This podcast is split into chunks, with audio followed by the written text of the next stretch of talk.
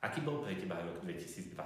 Možno bol radostný, ak sa narodilo ti dieťa, alebo prišiel niekto nový do tvojej rodiny, alebo do tvojho života. Alebo naopak, možno bol smutný, keď niekto odišiel z tvojho života, alebo zomrel. Určite asi pre každého jedného z nás bol tento rok 2020 poznačený chorobou COVID-19, ktorá ovplyvňovala celý tento rok a ovplyvňovala náš život. Ale ako by si ty charakterizoval tento rok, rok 2020? Nazval by si ho rokom pánovej milosti? Náš generálne predstavený Michael Bell, keď napísal listku slavnosti svätého Alfonsa v tomto roku na konci júla, napísal celej redemptoristickej rodine aj túto otázku. Naozaj veríme, že aj rok 2020 je rokom pánovej milosti? Vychádzal pritom z prvého čítania na slavnosť svätého Alfonza, kde sa číta z Izajaša 61. kapitoly, že pán ma poslal ohlásiť rok pánovej milosti. Všimol si si, že rok 2020 bol rok pánovej milosti. Zbadal si to? Nie, ja nechcem, aby si si dnes naložil na, na seba rúžové okuliare. Nie. Ale aby si naozaj sa pozrel na realitu tak, aká je z perspektívy väčšnosti. Veď Božie slovo je aj dnes aktuálne a stále platí. A list nám dáva veľké prisúbenie, že kde sa rozmnožil hriech, tam sa ešte väčšiu rozmnožila Božia milosť. A ja sa to odvážim parafrazovať. Kde sa rozmnožila slabosť, bieda, naša krehkosť, tam sa ešte väčšiu rozmnožila Božia milosť. Veď jeho sila a jeho milosť dokonale sa prejavuje v našej slabosti. Aj dnes je Božie slovo aktuálne a aj preto tento rok 2020 bol rok pánovej milosti. Všimol si si to? Chcem ťa pozvať, aby dnes, počas dnešného dňa, skúsil si sa pozrieť tento rok, kde si stretol pána. Aby si sa na to rozpamätal. Aby si spomínal na to, čo Boh pre teba urobil tento rok.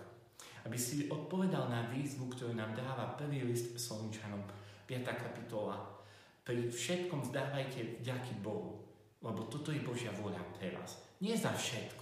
To by bolo naozaj chore, ak by sme ďakovali za všetko, lebo mnoho vecí je naozaj ťažkých a náročných ale pri všetkom môžeme zdávať vďaku, lebo Boh bol pri nás, On nás neopustil ani nezanechal.